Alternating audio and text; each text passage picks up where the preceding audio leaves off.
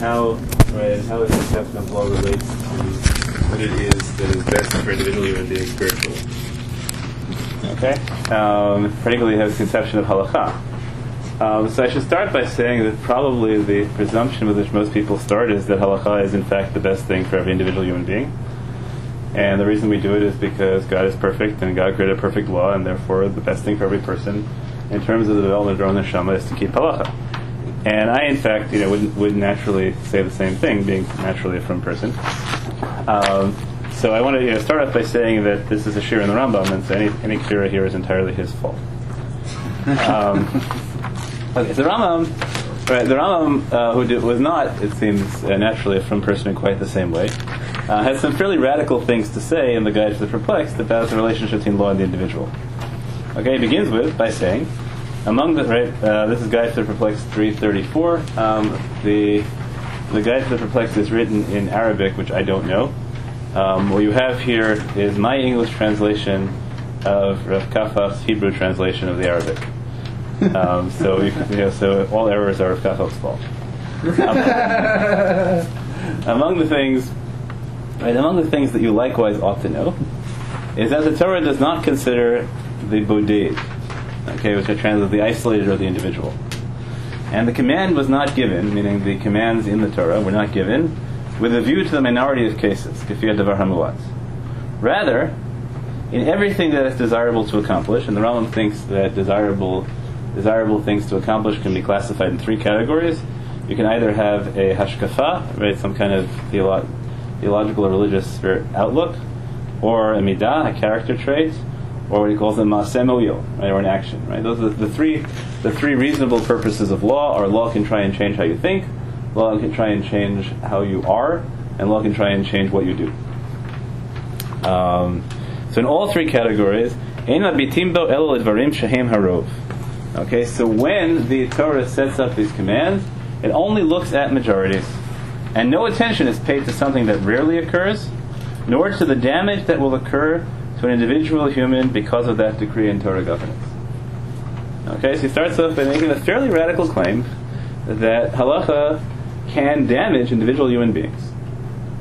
Um, and when God gave the Torah, He gave the Torah to be, all right, to be on the whole, in the majority of cases, good, but with no consideration as to what its impact would be on individual human beings.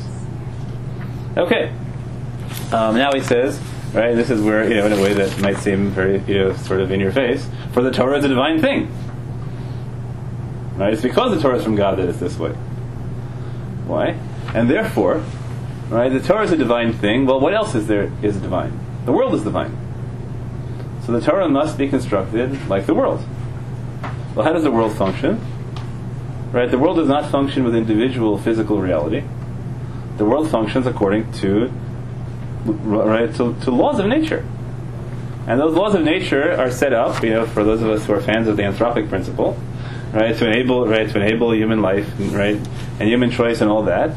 But every once in a while, the laws of nature happen to cause thousands of people to be drowned, right, or you know, or right, or people right? Or people to be to die of cold or heat or all that kind of stuff. Um, and when God set up the world, presumably set up the world so that um, so on the whole it would be good for human beings. And He didn't set up the world to prevent some of us from dying of natural causes or from natural disaster. So if the laws of nature right, are set up to work on the whole but not work for individuals, so why should we assume anything else about Torah? Okay. So on the then he makes a further step. Because on the basis of this distinction, now that we know that um, right that the, the, commands of the Torah are set up to be good in the majority of cases, the majority of people, you should not be astonished that the purposes of the Torah are not fulfilled in every individual. Okay, so here you might have a kasha on the divinity of Torah and say, look, I know people who are great Talmidei Chachamim and keep halacha, halacha perfectly, and yet, they don't seem to me to be fully developed human beings. Now, how can that be? Right? If they really learn Torah and they really do Torah, how can they not be perfectly developed human beings? The answer is, well, you know what? Torah is designed for the majority of people. Some people it doesn't work so well. Um, right? Um, rather, it follows necessarily that there will be people whom that Torah governance does not bring to perfection. As the forms of natural species do not achieve all that naturally follows from them in each individual member of the species, for everything comes from one deity and one actor, or given from one shepherd, and the reverse of this is impossible, and we have already explained that the impossible has a fixed nature that will never change. Okay, here we have a little bit of, um, of medieval um, philosophic, uh, philosophic uh, technical stuff, but we'll try and, and um, take you through it. So the first thing is that the thinks that um, God is bound by logic, um, right? That God can't do things, right? God can't do A and not A at the same time. And so if there's something that's impossible, it's impossible, and God can't change it. Right? The, right, the impossible has right is necessarily non-existent. Okay. Now he claims, um, then this is something that is apparently obvious to medievals, not so obvious to us, um, that in the relationship between form and matter, matter often does not achieve the full purpose of form. So you can think of, let's say, an ideal parrot. Right? And there's an ideal parrot. Ideal parrots can do certain things. They can fly. Um, right? They can imitate voices.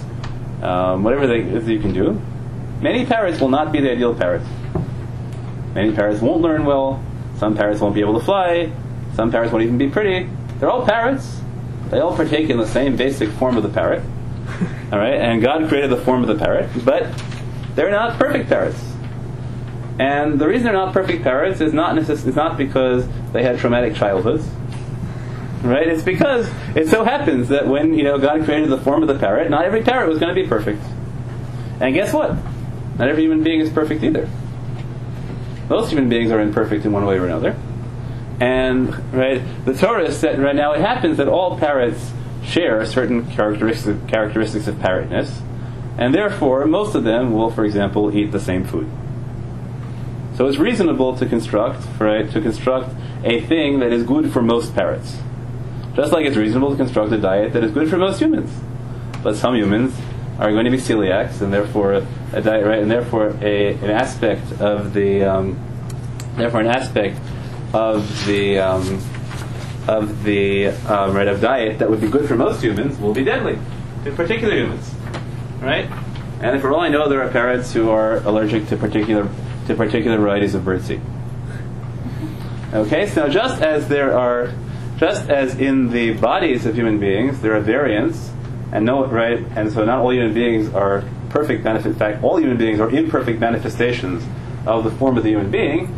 It turns out that human souls are also imperfect manifestations of the human soul, and the Torah is set up to be pasta. Right? It works really well for a lot of people. Not so well for some people. Spiritual celiacs. Alright, spiritual right, Torah is really not going to work well for uh, for spiritual celiacs. Okay, so that's another Rambam's claim. The Torah is set up to be right to be the greatest good for the great right for the great for the greatest number of individuals. There are going to be people who are exceptional, and um, and therefore whom specific acts of specific laws will harm, and there are also going to be people for whom even the entirety of Torah will at the least not be perfectly helpful. Okay, he doesn't go so far as to say that there are people for whom the whole of Torah is harmful, um, right? But he does go so far as to say that right, that individual laws can harm individual people. The Torah as a whole, can, the Torah as a whole, can be less than the perfect regimen for right for specific people. Okay, on the basis of this, now the Rambam moves from being descriptive to being prescriptive. Okay, so far we've just described what is Torah. Now the Rambam says, furthermore, on the basis of this distinction, it would not be proper for the commandments to be influenced by the changing conditions of human beings and the times. Okay, so not only is Torah this way, but it would be improper for Torah to be any other way. If you tried to make Torah, right, to match specific cultures, specific eras, right, then you would end up undermining the divine nature of Torah. Okay, he brings a very interesting analogy. He says, law is unlike medicine. Okay, because his vision of medicine is that the preparation of medicine is influenced with each preparation specific to each individual in accordance with his mixture of humors at that particular time. Okay, we can do medieval medicine and right, talk about the, the balance of humors right, and that vision of what's going on. Um, even though, right, rather is appropriate for Torah governance to be absolutely and completely general, even though this will be negative for some people and not negative for others. For if according to the individual, there would be a loss for all, and you would you would have given your words by degrees. Okay, so his first claim is that it is the essence of law is that it be general. The essence of divine law is that it be absolutely general, and therefore we acknowledge that Torah can harm individuals. We acknowledge that Torah as a whole can be imperfect for individuals, and we don't want to change that because Torah is not like medicine, and we would give up the whole notion of law if we were to do this. Okay, for this reason, it is inappropriate for matters in the Torah aimed at immediate purposes to be bounded by time or place, but rather the laws should be absolute and framed generally, as the right as God said, right hakahal and the intent or the intent of law are these general utilities as we have explained. Okay, and then he goes on to say now now I can really talk about why there are mitzvot and why individual mitzvot. Okay, so the Rambam here sets up this um, really quite radical notion that um, that we should not be concerned about the individual in halacha at all.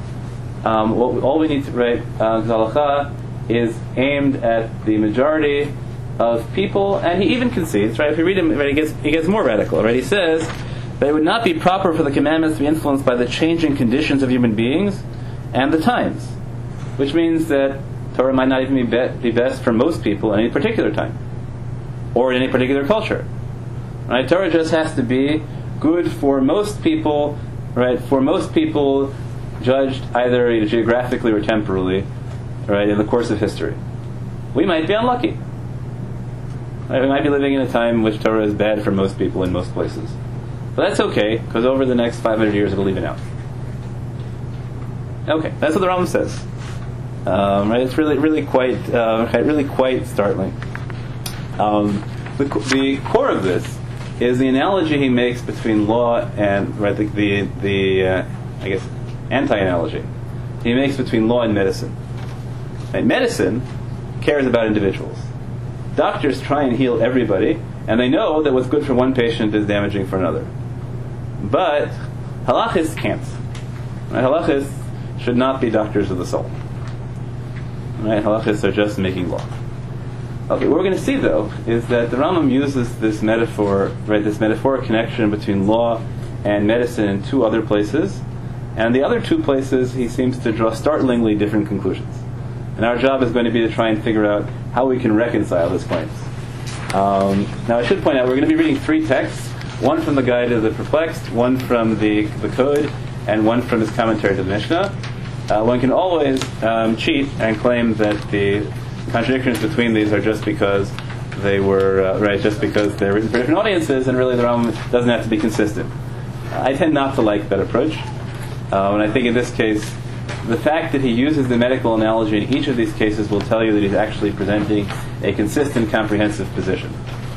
Um, and we reject the. I think Menachem Butler quoted an old. I think it's probably a variant of an old Purim piece of mind recently, in which they read the the contradictions between the guide and the code were resolved on the claim that the guide was written by the Rambam, where that the guide was written, the code was written by the Rambam, whereas the guide was written by Maimonides. It was some Judeo-Arabic philosopher, um, right? Who can't be held responsible. No, I think they're the same person, and uh, and I think you'll see that the analogy uh, that the analogy will um, will the fact that he uses the same analogy every time will convince you that he's actually trying to say the same thing, even though at first glance they sound wildly contradictory. Okay, so Hilchas Mam in Perek Bet So he begins by explaining the difference between um, what we what we call biblical law and what we call rabbinic law. We'll talk about that more on Wednesday, um, and telling you that in biblical law, um, the biblical law um, can be can be changed as people change their intellectual interpretations of Torah. But rabbinic law he's, in principle, he argues can't be changed at all. At least certain rabbinic decrees can never be changed. But then he tells you, but even these rabbinic decrees, which I just told you, can never be changed. Courts can change them. Okay, now there's a word missing in English, which is my fault. Right, a court has the power to uproot even these rabbinic decrees, lifi. We should put in there, right, for the time. Um, even if it's inferior to the original court. Okay, so even if right, even though for all rabbinic decrees we require a beit din gadol b'chachma of minyan, whatever that means, um, but in practice, all rabbinic decrees can be uprooted by any court. Um, why? Because these rabbinic decrees should not be more powerful than the words of the Torah itself, And even the words of Torah, every court has the right to uproot as a ruling for the hour. Okay, so this is what we call a hora'at sha'ah, a ruling for the moment. And the Rambam says that all courts have the right to uproot, whether it be Torah, whether it be rabbinic law. You can just say, you know what, that law doesn't apply now. Okay, for example, a court that sees a need to strengthen the religion and establish a protective fence so that people will not transgress the words of Torah can whip people and punish them with no legal basis, so long as they don't establish the matter for future generations and declare that such is the halacha. Um, similarly, if they saw for the hour that it's appropriate to nullify a, a mitzvah aseh, or to transgress a, a mitzvah lo in order to return many to the religion, or to save many Jews from stumbling in other matters, they do. Okay, courts can simply suspend whatever laws they want. Positive laws, negative laws, Deoraisa laws, Rabbanan laws, whatever you want. Um, just as a healer cuts off someone's hands or legs so that all of them will live, so, um, right, so, um, so too, a court rules in a particular time to transgress a few commandments for the hour so that all of them will be fulfilled along the lines of the, of the first stages. Uh, make one Shabbat unholy for his sake, so that he will observe many Sabbaths. Okay. Um, so there are two things that are striking about this. Um, one is here the Rambam says, you know what? If you find that the law is not working, change it. Right? Courts discover that in fact it is the case that um, let's say we need to return many people to the religion. Um, and if we don't, if we don't suspend this law, people will violate. Lots and lots of people will violate another law. That means the law is not working, right? Because if we keep the law as it is, right, it will be spiritually bad for people. They're going to transgress things. So we, right, so here we have a classic situation, which he talks about in the guide, in which the law in this particular culture at this particular time is not good for the majority of people. So what do we do? We change it. Why do we change it? Because after all, it's like medicine. Just as a healer cuts off the hand, right, cuts off the arm or the leg so the whole body will live, so to the right, so to the judge. So that's pretty striking. For right, for when the Rambam just told us you never do that, right? You have to leave. You have to leave it exactly right. You have to leave everything exactly the way it is because you would undermine everything if you changed if you started changing things for the moment. I should point out just for fun, though, this argument is also used by Abraham Lincoln, uh, word for word, when he uh, suspends habeas corpus. Just as you know, just as a surgeon cuts off right, a limb so as to save the entire body, so too uh, I'm going to suspend habeas corpus to save the Constitution. Um, so there's a paper in there somewhere on uh, how how the Rambam got yeah, how the Rambam got to Lincoln. I don't know that he read Rambam directly, but it's too striking. Um, be a common language. Could be. It's, it's a secret story among doctors that we yes.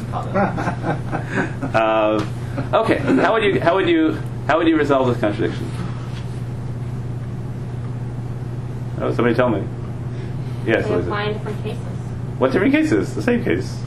No, that the law's not working. All of the time, X works, and then only some of the time you do Y. Yeah, but the Rambam says the law works in all in you know all the time works in many cases and not these cases, and when that happens, tough. Just like nature. There's clearly a distinction between it. I agree, but he hasn't told us what it is. But look so to me. Read the next one and discover. Oh no, we're not up to the. You can tell it before the next one.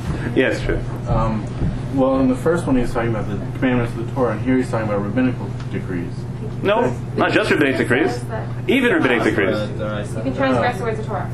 Even rabbinic oh, decrees. Yes, Jacob. Uh, so maybe he's talking in one place uh, what the power of the Sanhedrin, while the other one's talking about the leaders, the agents of the Sanhedrin. I know. The guy he says he, you know he says he's talking about not who does it, but what should be done. Maybe, maybe it shouldn't be done. Maybe this is talking about us, and the in the uh, Mishnah Torah he's talking about these laws of rebels. He's talking about when there is a Sanhedrin. I don't know. When the guy, why are they talking about? It? He says it's bad. It's the, the whole thing. Come on, the answer's there. Yes, sir. Maybe, maybe in, in, in he's talking about the, um, the, the Torah itself as a text will never change. In terms of our application of Torah, we can fit it to But we're not applying Torah. We're suspending mitzvah say. That's what I mean. I mean, I mean the text itself is, is there. When you suspend mitzvah say with your instructions. There's, there's this quality of The Torah is not the text. He doesn't say the text, he says the law. Oh, thank you, thank you. Okay, wait, somebody finally. What? If you look, if you look at what the Rambam is telling you oh, over and over again, right? He tells you, right? He tells you here, right, in the in the Mishnah Torah, that a court Right, right. Let's read, read the, the middle paragraph. A court that sees a need to, to strengthen the religion and establish a, protect, a protective fence, so that the people will not transgress the words of Torah, can flagellate and punish without legal basis, but they cannot establish the matter for generations. And here's the key line: and declare that such is the halacha. Okay, right. This is the right position of the Rambam is that you can change things so long as you don't say that the change is the law. Okay, so the shit, right? So the solution, the the um, solution to the contradiction between the guide and the code is that the guide says that the law can never change, and that's true. The law can never change, but the code says that just because the law can never change doesn't mean that what you do can never change, because you don't always have to follow the law.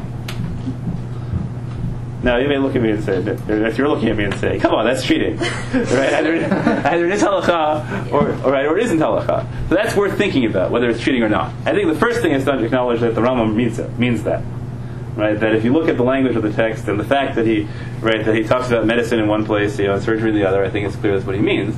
I have to try and figure out why should that matter, um, right? Why should it matter whether you call it law, right, whether you call it law or not? Um, here I will, yes, Jacqueline. Is there any way to stop future generations from using it as precedent? Uh, anyway, to stop future generations using it as precedent. Well, they, you have to say openly, this is not law. Eliyahu had that problem. It doesn't work. It doesn't work. Yeah, look at You specifically said with Eliyahu in the book. Yes, I'm not so sure this works. Truthfully, I'm not so sure you know, that once, you know, for example, all of you are taking notes, right? Even though the suspension of the prohibition against uh, writing down Torah Shebe'al Peh, uh, assuming that what I'm saying is Torah, uh, you know, was done was, was done temporarily about 1,300 years ago. Um, so, right, it's been a long time. On the other hand, we can claim circumstances still haven't changed. We haven't reclaimed our capacity to memorize large amounts of material um, orally. Um, okay, so we have here, right? We have here is something that um, that you have to have, you know, something of a medieval mindset, right, and believe that it makes a difference whether you say, you know, that the, what happens on the, on the ground doesn't matter as so much as long as you can keep maintain the idea. Uh, right, and the Rambam is okay as long as you maintain that idea of law. Um, then he's okay if you don't always follow it. That's difficult for us to acknowledge you know, the notion that you that a principle has been maintained when you've actually followed an exception. Uh, but it doesn't seem so so difficult for him. I should say that um, Professor Chaim Ben Menachem at Hebrew U is fond of arguing that one of the key conceptions that one always has to get is that there's a difference between halacha and halacha lamaaseh. And this is not just true of you know by the realm here, but that in general, just because something is written in a book doesn't mean we're going to follow it. Um, and he has a couple of great examples of places like like that where we say that's the halacha, but nobody nobody should actually do it. Uh, we saw one case of this in the Gemara. We're dealing with it where uh, where we paskin like Rabbi Gamliel, but then we tell you don't paskin like Rabbi Gamliel. Just because halacha is like him doesn't mean you should act that way. Um, and um, at least not lechatchila. But I would agree that um, it is a, an intrinsically problematic notion. All right, the, the Rambam offers. Um, but I, th- I don't think there's any way. I don't think there's any way around it. I think you know that if you look at his language, that's what he's claiming. Um, that, and I hope that after we do the um, after we do the next paragraph, that a way of making sense of that will come will, will come out. Okay, so we're going to read the, the next one, where the relevance is less obvious. This is from the uh, from the commentary to um, the Mishnah. This is the introduction to Pirkei Avot, um, which I like to translate as chapters of principles. It doesn't say anything about fathers. Uh, I don't think that's really chat, chat is it? But Pirkei Avot means means chapters of principles. Um, in any case, but in case you don't recognize it, that's what it is. Uh, so, it's- right, so Shmona Prakim is the Rambam's introduction to his own, uh, right, his own conception of of um, how one perfects character. And so the first, I gave you the, I gave you a couple lines of chapter one, just so you'll see we're talking about medicine again. Okay, so he tells you we're talking about, you know, that the improvement of character traits is nothing other than the healing of the soul and its powers. And just as the healer who heals bodies must first know the body he is healing, so too one who heals the soul. So this is the, the right the, the programmatic introduction. What this book is about, right, this, right for the Rambam, is how to heal the soul. Okay, therefore it should be irrelevant to halacha, right? Because we said in the guide that, that, that the halachas should not be healers of the soul.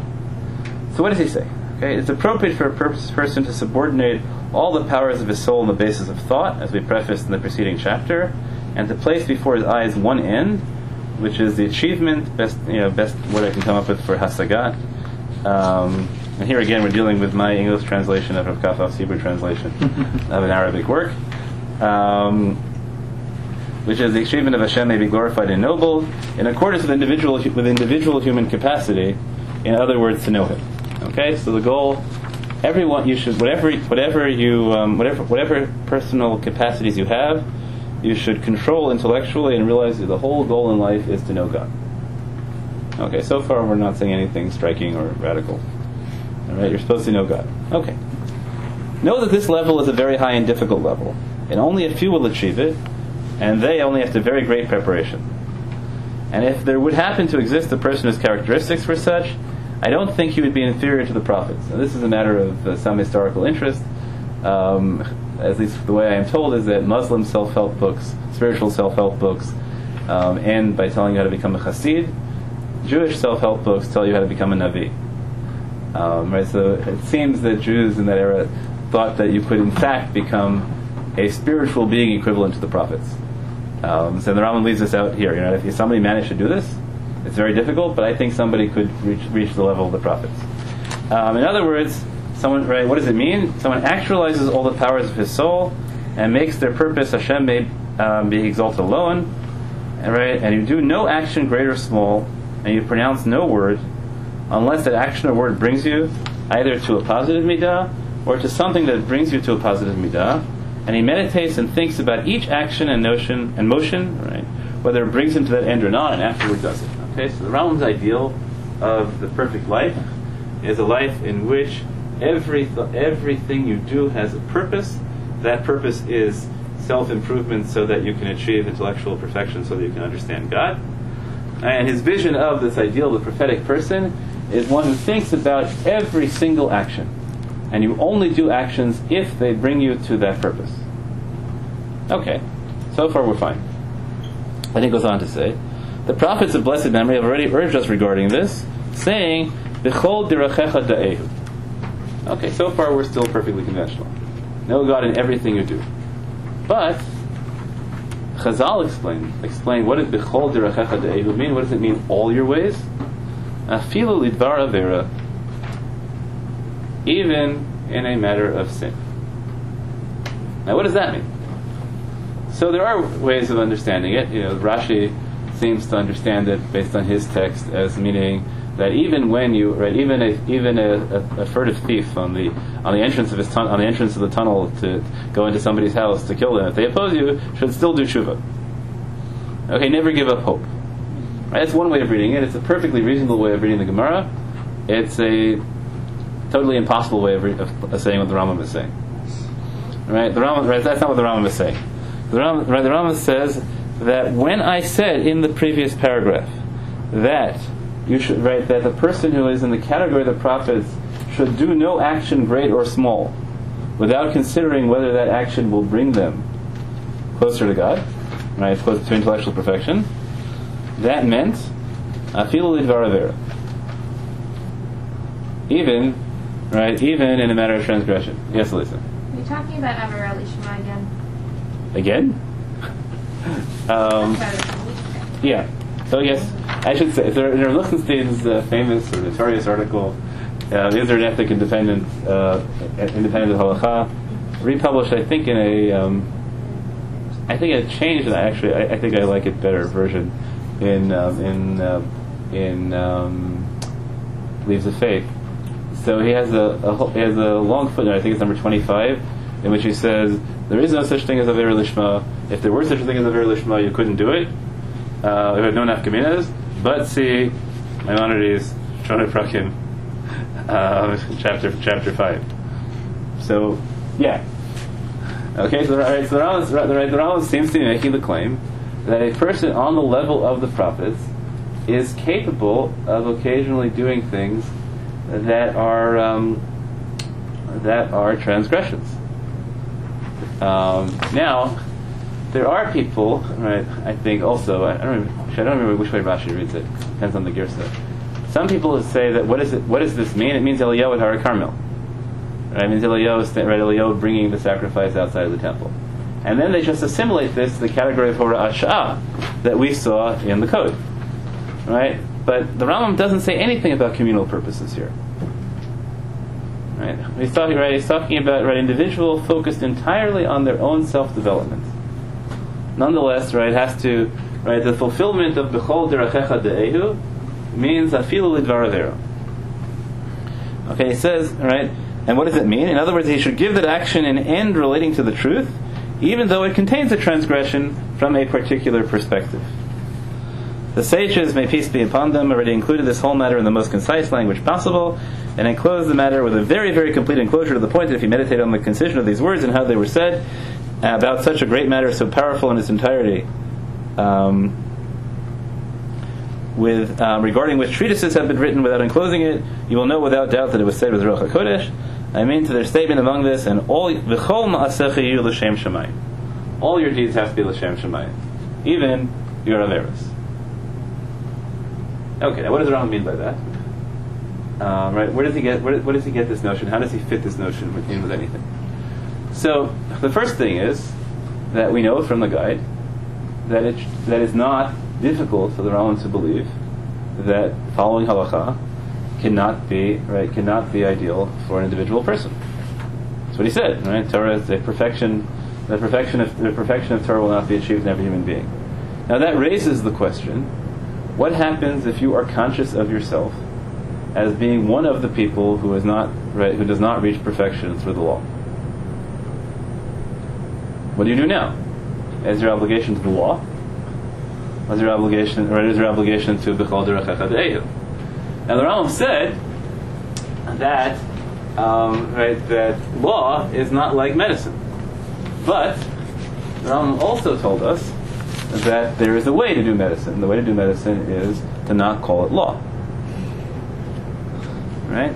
So it turns out is that the Rambam has, I think, is a consistent position. Right? The law has to be unchanged. We know that the unchanged law will sometimes harm communities and will sometimes harm individuals. The, right, the solution to that, in the case of communities, is the hora'at sha'ah, and the solution, case of individuals is the Aver El Now, what the standards are, right, how you determine, right, how you, how you determine whether or not you are the um, you are the kind of person who can do this, he doesn't tell you. Um, presumably, um, you would have to be on the right. And I think it's reasonable to argue for the Rambam that in order to make this judgment, you have to be on the level of the prophets. Right? You have to know that everything you do, right? You have to be, reach the position in which everything you do is l'shem shemayim, and you are fully aware that everything you do is l'shem shemayim, and nonetheless you're conscious of imperfection for whatever reason, right? Whatever the halacha is that is holding you back. Um,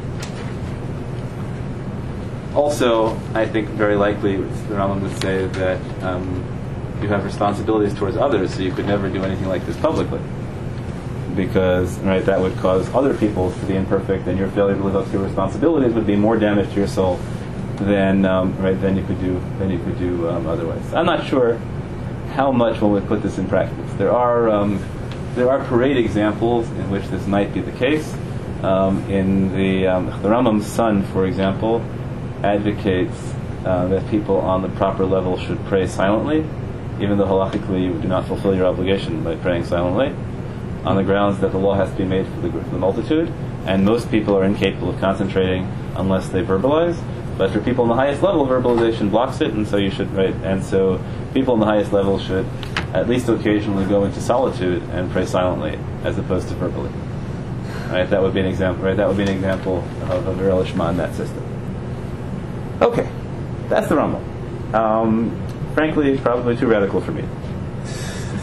um, uh, I think, uh, and you know, both both because his extension of this to individual, uh, giving the power to an individual, even if we claim it's only to individuals with the power of the prophet, um, giving the, giving individuals the power to break the law because of their sense of their own spiritual perfection, that's pushing it.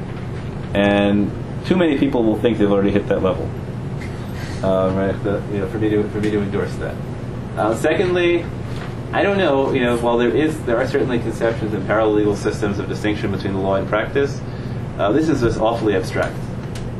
right? To claim that it's okay because as long as we make the statement that the law is unchanged, we can do whatever we want.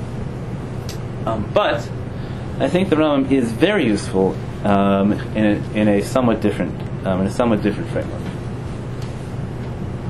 Um, let's, let's try and take the analogy the Rambam makes in the guide again. It says that law is not like medicine. Law is like nature. Okay. So, therefore, if the law harms individuals, we don't change the law. And if the nature harms individuals, we don't change nature? We do. We do medicine.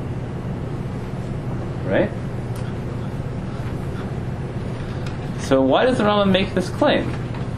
Right? Why does Rambam make this claim that because law is like medicine, we can't do anything? Right? We don't right, we don't say that because God created created tidal patterns, therefore we can't build dikes in front of tsunamis. Right? We don't say right, we don't say that because right, because God created fire to burn, that we can't surround our fires with fireproof materials to keep the house from burning down.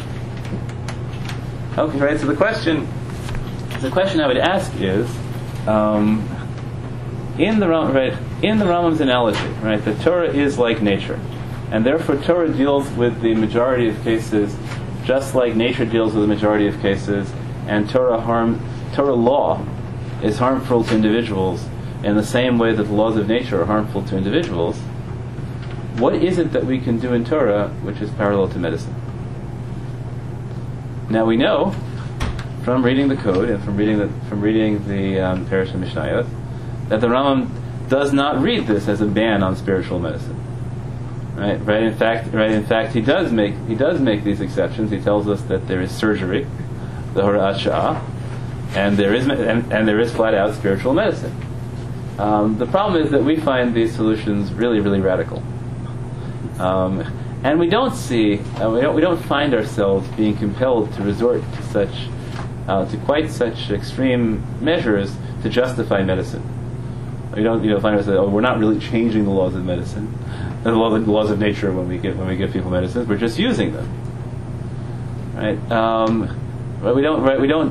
When we engage, when we engage in surgery, we are not amputating the law of nature that gangrene is going to kill you, right? So the claim Right. So the, right. So if the Rambam is, as I think is correct, he's leaving. Right. He's deliberately drawing a distinction between law and medicine to tell you that there is a distinction between the creation of law, which is forbidden, and the um, right. Just as we are incapable of changing the laws of nature, um, but there has to be something that is parallel to what um, ordinary medicine is, and I don't think that Ver Lishma is enough.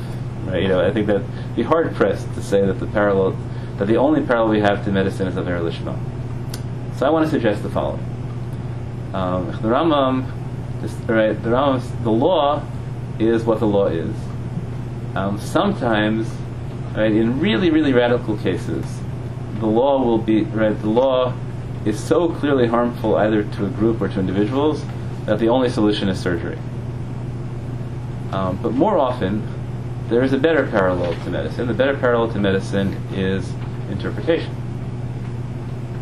Um, and the better parallel, the better parallel to, to medicine says, look, here are the laws of nature. If I were not to interfere in the laws of nature and use them, then individuals would be harmed. But working within the laws of nature, I can build dikes, hopefully effectively. All right, I, all right, I can make medicine, and there's nothing wrong with that. My building, my building dikes and making medicines does not conflict with the claim that God is the author of the universe. Okay, so I want to argue that the Rambam sees the job of the posek as being the doctor to the soul. Um, the job, right, that the law, the law is what the law is, and the law is designed for the majority of cases and the majority of time, and left, right, but the law left to its own devices, just like the laws of nature left to their own devices, would harm lots of people. Um, but just as, but we are given permission to utilize the laws of nature, so that we still can't make the world perfect. There are still people who are struck by lightning, and there are still people right? And there are still people who right who drown, and there are still houses that burn down. But the the right the the role granted to human beings is to work with the laws of nature so as to shrink even further the minority who are who are damaged. Um, and my suggestion is that that's the role of the posek with regard to law. Um, right? But just like the laws of nature can be implemented in the real world in various ways, the laws of the Torah can be implemented in the real world in various ways. And the job of the posek is to make sure that the way in which the law is implemented in the real world is um, conscious of the specific circumstances, um, the specific, uh, whether they be cultural or technological, um, and in specific cases, the individual circumstances, um, and try and interpret them in such a way that the damage the damage occurs in the um, the minimal degree possible. And that would mean that um, right, the Torah is written deliberately so as to leave room for interpretation, which I think is a very, um, right, a very, uh, yeah, I think the dominant position in Chazal is that Torah is written with multiple interpretations, precisely as the, the Mishnah and Sofrim says, so that if a judge needs needs in a particular case to be make to be to be mitameh, he can be, and if a judge needs in a particular case to be mitaher, alright, he can do that also. Now the categories of Tumah and Tahara still exist. Um, right, the category of Tumah and Tahara and the specific halacha still exists. But right, but just as the laws of nature can be affected by human will without changing God as author of the universe, so the laws of the Torah can also be affected by human will without changing without changing their divine status. Um, so that's my that's my that's my overall vision. Um, right, that I think if you take medical metaphors all the way through in the Rambam, you'll see that the Rambam has to leave open this possibility. The only thing is that the Rambam, in his own work, um, never the Rambam never has, so far as I can tell, a um, an explicit discussion of the right of what exactly the responsibility of interpreters is re- relative to the law. And I should say that I'm talking that I've defined interpreters as specifically as being the posek. Um, that may be overbroad. I think the job of the you know, there are, there's a difference between what you might call a communal posek and an individual posek. And a communal posek has to deal with the good of community, and the individual posek has to deal with the good of the individual. Um, but I think fundamentally they're they're um, they're playing the same role in Maimonides, which is that they are being the doctors, and that in his in his system he doesn't see it, right? Just as he doesn't see medicine as contradicting God's plan in nature, he doesn't see right? He doesn't see psak as contradicting God's plan in Torah, even though psak involves a degree of human volition. Okay, comments, questions? Total agreement? yes, Ariel. Why then the doctor analogy? Because I mean, why then does he use this uh, the doctor analogy? And I, I see how it plays out. I think he uses it to tell you that you know that it's very important to him that you recognize that you're not you're not God. You don't get to create the world. You don't get to create the Torah. Right? You have to, right. There are right. Just as there are laws of nature, there are laws of Torah also, and you have to work with them. But you don't. He doesn't see them as deterministic. Right? They set a framework, but they can be adjusted. And then how does that work in terms of purpose of mitzvahs? Because whereas very few people say that there's a, a say a purpose for the laws of flood and non-flood in the world. Right? There's no there's no there's no real reason to want to have less. For example, then that could lead you to a shita like like uh, who the rapper at the same time as uh, Rav Ovadia, right? Meaning that- Right, Rav Goren, just getting rid of mamzer, just really working away on mamzeres to the extent that there is none. Because right, if doctors could stop certain diseases to the extent that there really is none, that'd be great. It could lead to that position. Alright. Uh, it could, you know, you could take the, you know, you could also take the position, as some people say, that whenever, you know, that the, the, the process of eliminating one disease often creates one. You know, you have to, you have to be careful and make sure that this is not something which will, which will boomerang, because you know, dealing with, you know, law is a delicate ecosystem. Ah, Uh, but in hachiname, if you could eliminate mamzerut, right, without causing a countervailing decline in marriage, etc., right, then in hachiname, um, right, that might, right, that might very well be true. so but then that would imply that the Torah was an incomplete solution. Is the world an incomplete solution? Why? Right, that's the analogy he makes. Right, I'm not right. I'm not making up that analogy. No, of course, no, that's what he's. Right, so you have to right. Every philosophy has to somehow account as to right. You know, if really all God wanted us to have was free will in the spiritual realm, you know, then He shouldn't have given us free will in the physical realm either. But He did. Uh, so presumably there has to be some purpose to our capacity to uh, right to to uh, produce technology. Yes. I'm, I'm not sure I understand why uh, why the word therefore is added in here in this translation, the second paragraph in, in Bar Ruchem passage. Because like, like the, like the what, what causes to, to try to reconcile medicine with psak is an assumption that nature is divine and that, that the parallel should be exact. Rather Yeah. could just be saying that it's, it's a meaning I think the way you said it originally was that nature is also divine and Torah is divine, but I don't know if the Rambam is. The Yeah, Torah is Devar Eloki. The Torah is divine.